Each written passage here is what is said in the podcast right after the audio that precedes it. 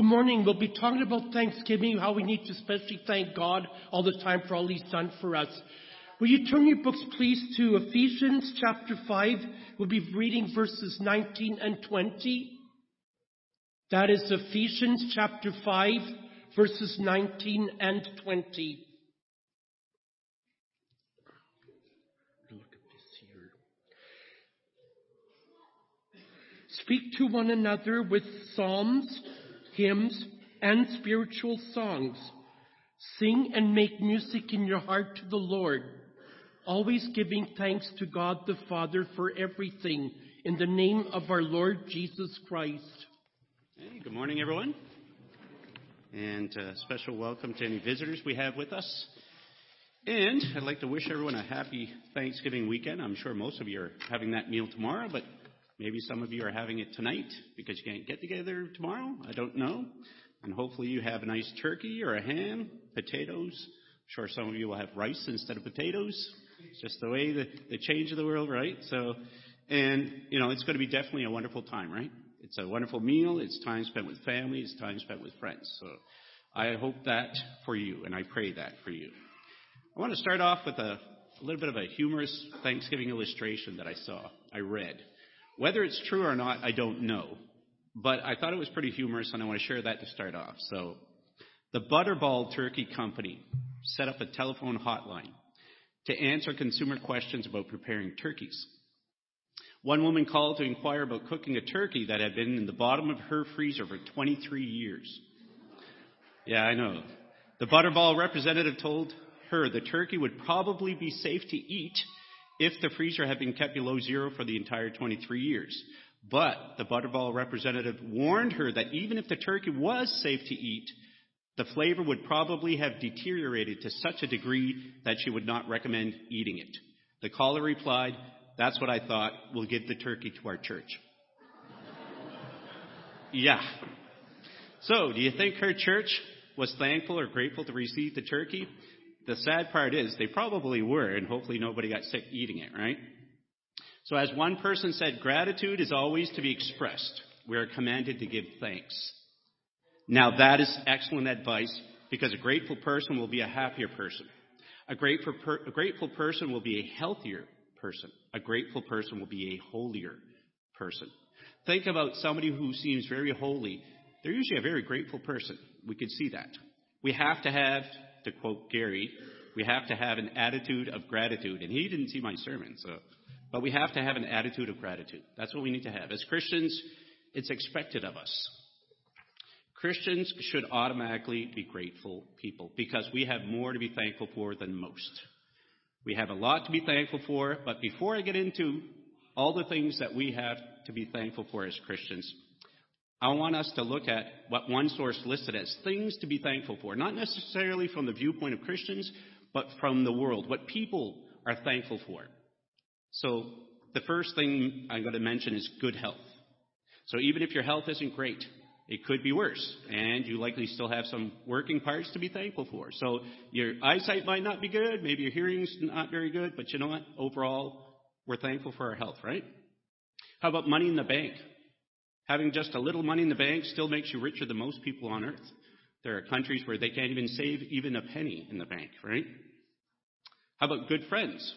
Often it's the quality of friendships, not the quantity. So thankful for friendships. How about pets? I know a lot of people are thankful for their pets. Opportunity to get an education. The opportunity to attend school and something is something that many people don't have. There's countries where there is no education. There's countries where they can't afford education. It's something that they're thankful for. It might be something that we don't think of. How about having a home or a car? Well, that's something that most people are thankful for. But how about having a bed to sleep in?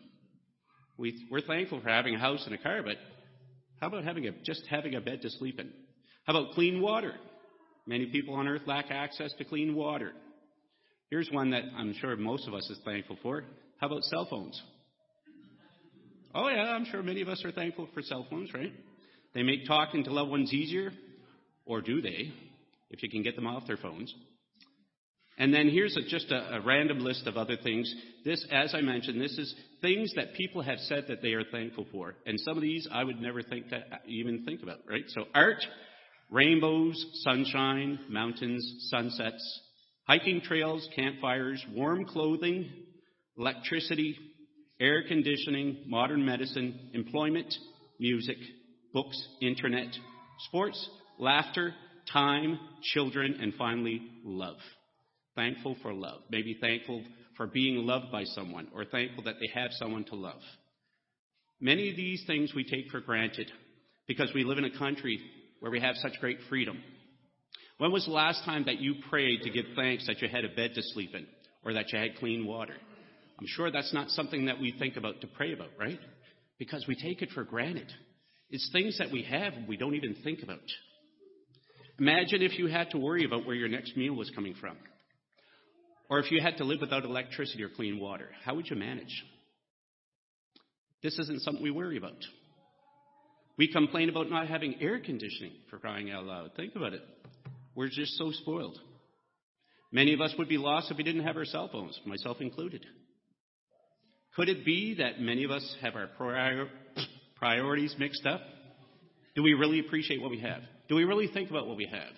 Do we think about the things that are underlying that we have that we never give it a thought?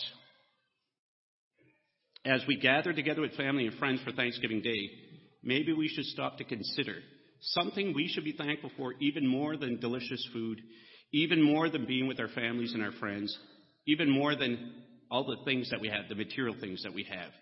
What are the things that we as Christians should be thankful for? What are they? Have we really given it a lot of thought? What does God want us to be thankful for? What does God want us to be thankful for? We're going to answer these questions as we go along. But let's, let's take a look at a couple of scriptures to see some things that we might not think that we should be thankful for. And I want to start off with 1 Thessalonians chapter 5, verses 16 to 18. 1 Thessalonians chapter 5, verses 16 to 18. Rejoice always. Pray continually. Give thanks in all circumstances, for this is God's will for you in Christ Jesus. So Gary mentioned this a while ago about giving thanks in all circumstances. How about being thankful in all circumstances? Whatever circumstances you find yourself in, even right now. Sometimes when we go through hardships, we don't feel like being thankful, do we? When we're struggling and we're having to deal with things, we don't feel thankful. We're only living in that moment. We're only living in that pain. It's hard to smile when you're suffering.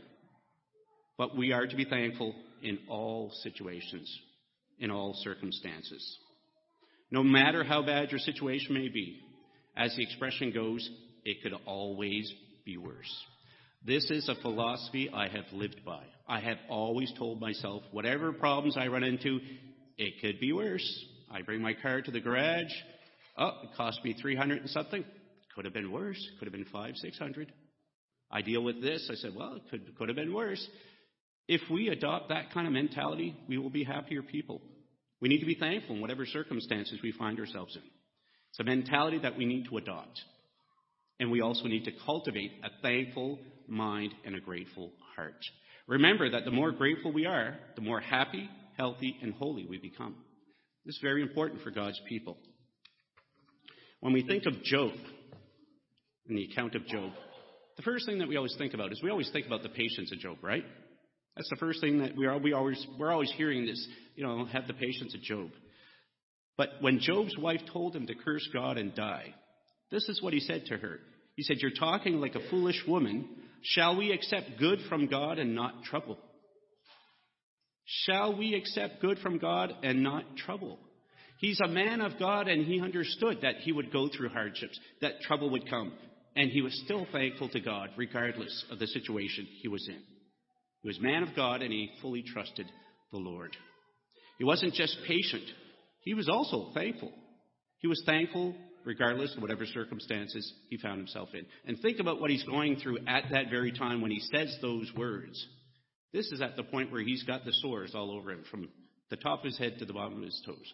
He's suffering greatly when he says this. He understands. He still needs to be thankful. So we need to be like Job, not just having the kind of patience he had, but having that attitude of gratitude. And then Second Thessalonians chapter 2, verse 1. Sec, uh, sec, uh, 1 Timothy, sorry. Second, 1 Timothy chapter 2, verse 1. This is what we read. I urge then, first of all, that petitions, prayers, intercession, and thanksgiving be made for all people. So when I mention about things that we don't think about to be thankful for, how about thankful for other people? How about thankful for other people? Do we, do we pray and give thanks for other people? We are to be selfless people. As we heard from our reading that Doug gave us, we should give thanks to God the Father for everything. But we shouldn't always be thinking of ourselves when we pray to God. It shouldn't always be about us. We shouldn't be praying and say, Thank you for that new car, thank you for that new house. It's all, all about us. How about when we pray, how about we give thanks for other people? If when we are thankful, we only think of giving thanks for us, to giving thanks for the material things that we have, then we're in danger of giving thanks selfishly. That's a crazy thought, isn't it? Giving thanks selfishly. How do you do that? Very easy. You just think about you. That's how we do that. We should be praying for others and thanking God for them as well. We should be thankful for the people that God brings into our lives and the lessons we learn from them. I've learned a lot from the people that I've met over the years, and I'm thankful for a great many of them. I'm thankful for the one that brought me to Christ. I'm thankful for the one that studied with me afterwards. I'm thankful for good friends that I've met and have along the way. So we should be thankful for other people. It's something else we don't think about. And so a while ago, the question was asked, what does God want us to be thankful for? What does God want us to be thankful for? I'm sure He appreciates our prayers. I'm sure He appreciates the, the gratitude that we have for all that we have. But what does God want us to be thankful for? God wants us to be thankful to Him for Jesus, who came and died for us so that we could be right with God. That's what God wants from us. We take the Lord's Supper every Lord's Day, and we remember to give thanks to God for Christ's sacrifice for us. God wants that from us. Because of that sacrificial love, we also get to be thankful for two things because of that act. So we're to be thankful for what Jesus did, dying for us. And as a result, we get to be thankful for two things as a result of that. Number one, our full salvation when Jesus returns, which is our reward for remaining faithful. We get to look forward to that. We have salvation now, but we get salvation fully. We receive it fully when Christ comes. And the second thing is we get to look forward to a better life in heaven forever. Even no matter how good our life might get in this life, it's going to be even better in the next. We get to look forward to that. We get to give thanks for that because of what Christ has done. I'm always reminded of the hymn, Without him I would be nothing. Well, that's true. Without him I would be nothing. But because of him, I am something. Because of him, we are all something. We are special in God's sight, and we are a child of God. We are saved child of God. I have great things waiting for me, and so do you, each and every one of you, because of Christ's sacrifice, for him dying for you. Let's remember to give thanks to God for that, to give thanks to God for Christ who died for us. I want us to read one last verse, Colossians chapter 3, verse 17. Colossians chapter 3, verse 17. And whatever you do, whether in word or deed, do it all in the name of the Lord Jesus, giving thanks to God the Father through him. That's a very important point. Give thanks for everything. Give thanks to God for everything. As we enjoy our tasty Thanksgiving meals tomorrow with sincere and glad hearts, let's also be really thankful to God for giving us life in Christ Jesus through his gospel. If there is someone here today who has not received that life in Christ, if you haven't made the decision to come to Jesus and have your sins taken away in the waters of baptism, if you have not put on Christ as your Savior and Lord, why not do that now as we sing our invitation song? Let's stand as we sing our last song.